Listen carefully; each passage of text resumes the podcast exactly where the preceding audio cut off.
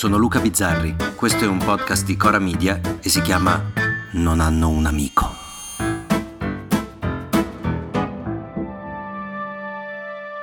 A noi esseri umani, per sopravvivere nel mondo in cui cerchiamo di sopravvivere, credo basti un'intelligenza media. Non serve essere speciali. Gli scarafaggi, per esempio, loro sono speciali. Se gli tagliate una zampa, gli ricresce.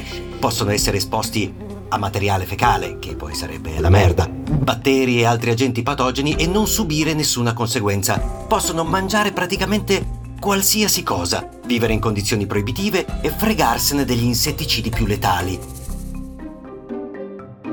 A noi per sopravvivere basta meno. Non serve essere dei premi Nobel per avere anche dei discreti successi nella vita. Un'opportunità più o meno e prima o poi arriva a tutti, basta saperla cogliere.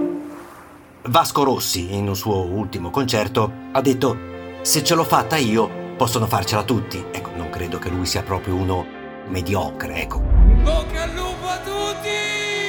Ce la farete tutti! Sì!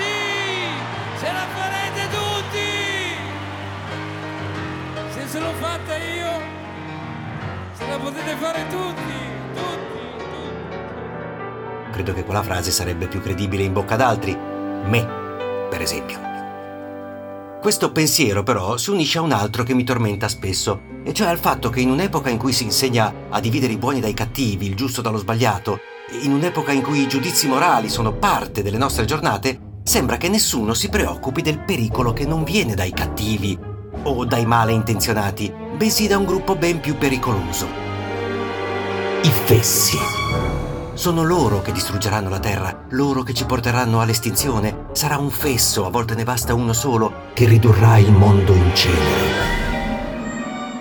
Ora, ogni governo fa delle nomine, mette i suoi uomini migliori, migliori, ricordatevi questa parola, alla testa delle più importanti aziende statali. Questo governo, pochi mesi fa, ha nominato alla guida di 3i, l'azienda che si occupa dei software di INAIL, INPS e ISTAT, ho idea di cosa questo voglia dire, se no sarei al governo anch'io. Ecco.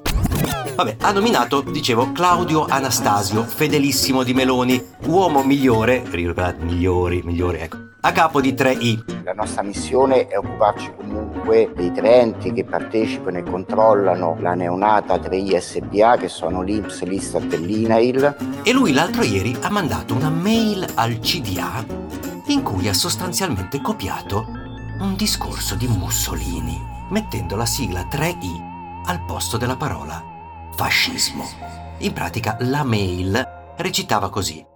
Io dichiaro qui, al cospetto di voi ed al cospetto di tutto il governo italiano, che assumo, io solo, la responsabilità di 3I politica, morale, storica di tutto quanto è avvenuto. Se le frasi più o meno storpiate bastano per impiccare un uomo, fuori il palo e fuori la corda. Se 3I è stata una mia colpa, a me la responsabilità di questo, perché questo clima storico, politico e morale io l'ho alimentato nel mio ruolo.